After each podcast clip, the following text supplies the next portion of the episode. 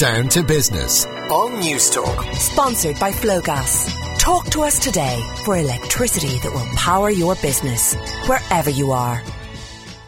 Now you're most welcome back to the second hour down to business. Bobby here with you all the way till 12 o'clock this morning. This is the show that talks to the most interesting people in Irish business. You can text us here at the station, 53106. It'll only cost you 30 cents. Low call me 1890 453106 or email me to down to business at newstalk.com. I'm also open on Twitter at Bobby Kerr. Please use the hashtag Bobby means biz. Still to come in this next hour. Shortly I'll be speaking to three interior designers about telling their clients that the carpets don't match the curtains.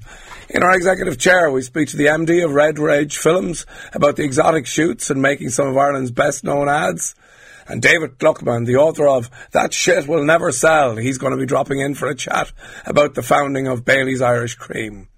Okay, so from our homes to our offices, from hotel lobbies to department stores, all of these spaces have been carefully designed by a team ex- of experts who have turned a vision into a reality. This week, our industry review is all about the business of interior design. I'm delighted to be joined in studio by Susie McAdam. She's the founder of Susie McAdam Designs. Roisin Lafferty is the founder and creative director of Kingston Lafferty Designs, and Ruth Kennelly is the director of design uh, at RK Designs, and these three ladies have braved absolute extreme conditions to come in here and talk to us about carpets and curtains and all wonderful things.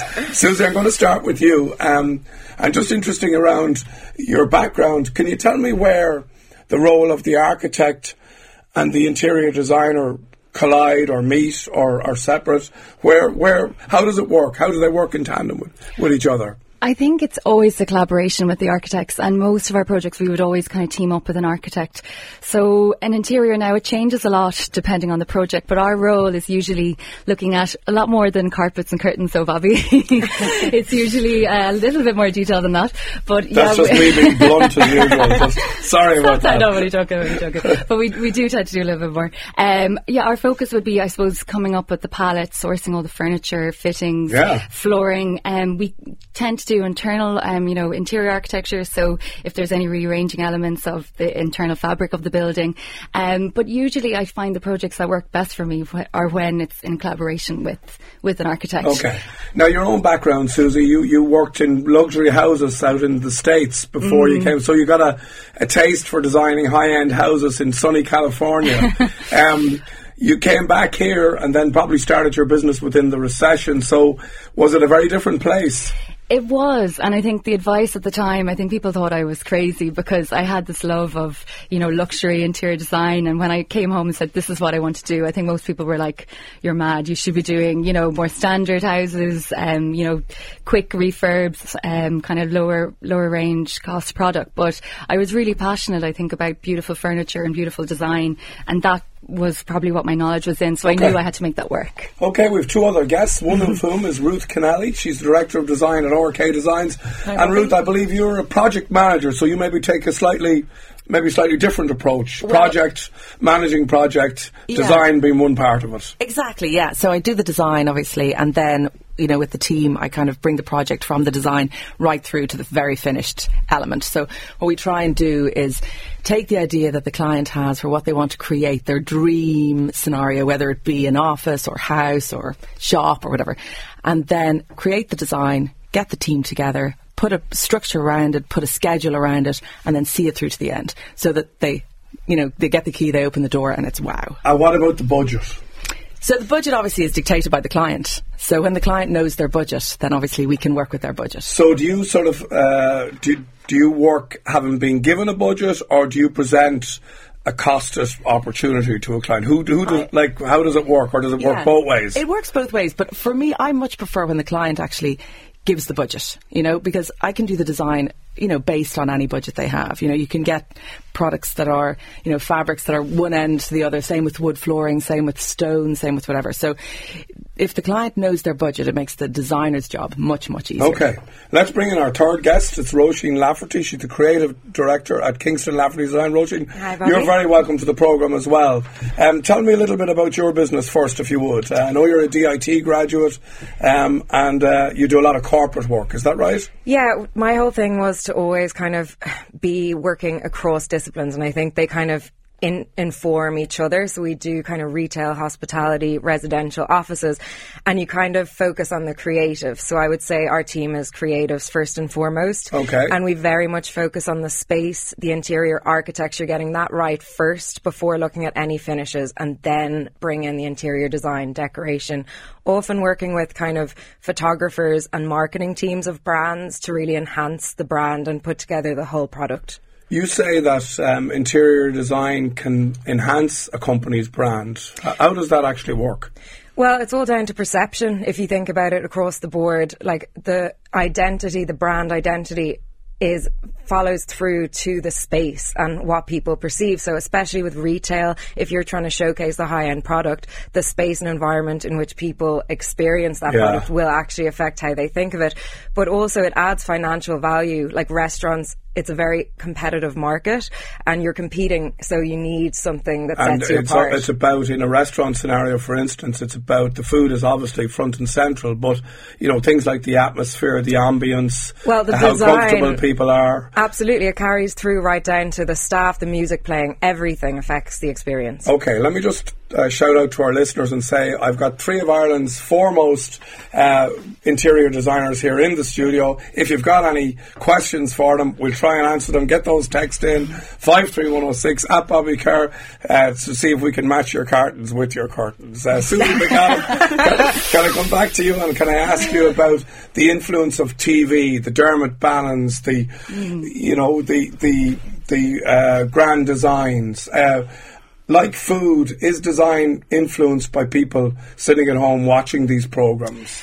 Yes, I think TV has a huge impact, and I have to say, I suppose Dermot Bannon has had quite a positive influence, in that people are definitely more uh, prone to modernity in design, I love and the they're way more open. that he can just say, "Well, sorry, it was meant to be two hundred grand, but it's actually four hundred. sorry about that." I would never do that. but um, also, I think uh, probably uh, social media has played a huge role in how people um, their awareness and perception of design. So, um, whereas in the past maybe it was just interior magazines, now people are following all the new furniture designers, lighting Yeah. designers, big events. So I would have clients who would be, you know. They're becoming as aware as I am. So it's really important then to kind of stay ahead of the game because if that information is available to everybody, it's how we kind of curate design then Okay. based on all of this that's available. Ruth, could I could I put it to you that just uh, one of your roles, almost like a travel agent, is is being a, a distiller of information uh, that you Like- because there's so much stuff out there that even if you had a flair for design, that you could be just overwhelmed with what's out there. Absolutely, that's so true. And one of the things that I think when you talk about TV and media in general, one of the things that's really good for like just somebody who might be at home or whatever watching the TV, if you watch movies, for example, um, As Good as It Gets, that movie with Jack Nicholson, Yeah, the yeah. set designer there was a lady called Beth Rubino. And her set design is incredible. So you can watch that movie, still it, copy it, forward it, still it, check out the chairs, check out the upholstery. Amazing. Same with the Phantom Thread, the movie, the movie with Daniel Day Lewis. The set designer there is a lady called Veronica Milani.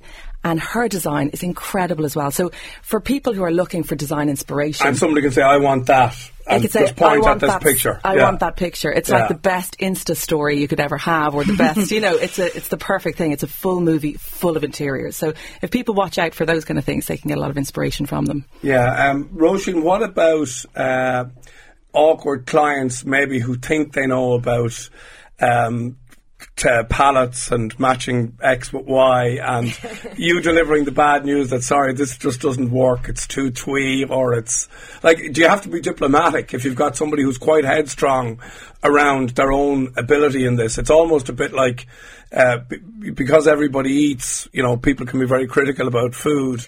Uh, does the same happen in the world of interior design? Absolutely, and I think that's then coming back to there needs to be logic and reasoning behind decisions. It's not just about taste because Yeah. taste is subjective. Yeah. So, like, you need to look at how these things make you feel, the psychological effects. Like, it's been proven that different hospital environments can rapidly improve people's recovery time. Like space is hugely important. If you put those factors forward, yes, of course, there's a certain element of persuasion, but also I think the client relationship is really important. If you both trust each other and respect each other, the end result is going to be more collaborative.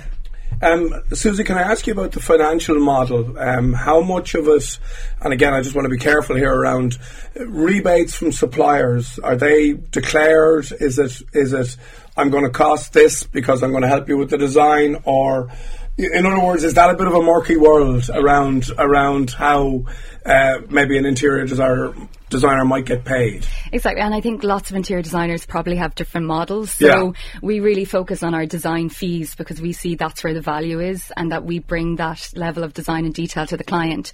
And we try, and I suppose obviously we have really good relationships with certain manufacturers and brands. We would always try, and if we try, you know, get a good deal to pass it on to the client. Yeah, so you, know? should be in a position where you're buying and recommending a lot of, say, different types of chairs or tables, or that that you could uh, manage properly. It could be a benefit to the client on the basis that they're going to get the the economies of your scale. Exactly. So usually our prices would be better than retail, but um, obviously some interior designers might charge less, but then they make maybe more margin on products. So I, I can't speak, I suppose, for every Yeah, yeah, interior yeah. designer, but that that's how we really focus on our design fees and provide. Okay, we've loads of text. Uh, Okay. Put on your seatbelts here. There's millions. Uh, hi, I have a dark hall. Currently, I have a, a Farrow Ball, Charleston grey on it. Would like to change the colour. Can you recommend a colour? Woodwork is white and floor is American white oak wide plank. Any volunteers for that one? Okay, well, if you're going to go with Charleston Grey, Charleston Grey is, is quite a dark grey. And if you want to stay with the Farrow and Ball palette, there are other colours in the Farrow and Ball palette that are greys that might be a bit of a better option. For example, Pavilion Grey is a lighter grey in Farrow and Ball. There's also obviously the colour that was used for years and years and years, Elephant's Breath, which is a grey with a bit of mink. that colour could, would be a bit brighter. Okay. Or you could get rid of the grey altogether and change to a brighter Okay, colour. elephant's breath is the one you're looking for. Loads of texts coming in, keep them coming. Looking for a mirror and hall table for a very basic L-shaped bungalow, uh, bungalow hall. Thanks, Bobby. Any thoughts there? Um, it depends on budget, but Made.com and Swoon are pretty great for kind of designer pieces that are good budget as well. Okay. Uh, Bobby, where can one study for interior design? There are many options available in Dublin, but how does one know where which to choose? That's Fidelma and Blackwater.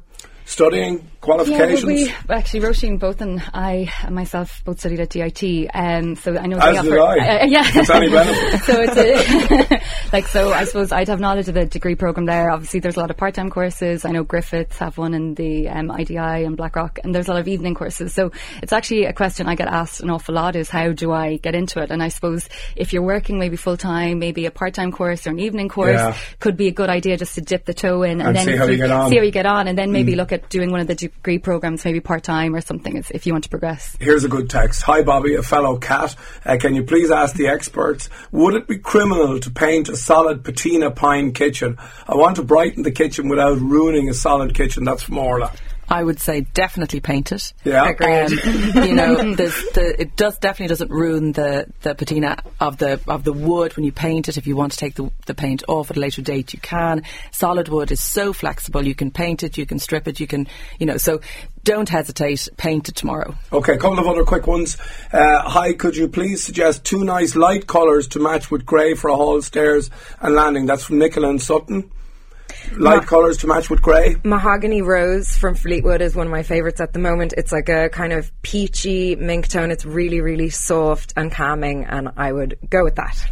Could somebody suggest a paint colour for a south-facing girl's bedroom, duvet and curtains, and grey? Thanks a million. That's from Sandra.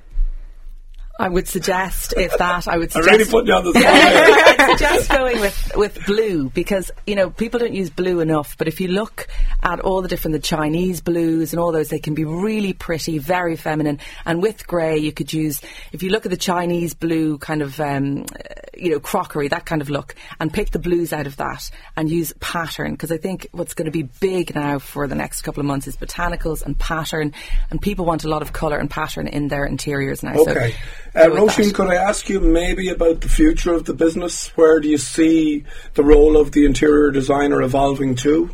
I think it's an interesting one. I'm working with the IDI at the moment on the importance of design and creative fields in career opportunities as technology keeps changing the way we live, co-living, co-working. We're changing completely how we live. So interiors and design is more important than ever, I would think. And actually, the spaces in which we surround ourselves need to be more adaptable, more flexible than ever before. Yeah, I, I, I one of my girls uh, recently took up accommodation in London in a place with 30 people in it where they all have their own bedrooms Mm-hmm. and an ensuite, but all the rest of the living is communal and it's, it's, it's, it works really well. Well, it's a good price point, and then there's that sense of community as well. So there's a lot of different positive aspects to it. I think it'll take a while for the Irish market to fully get their head around it, maybe because it's very different to what we're used to.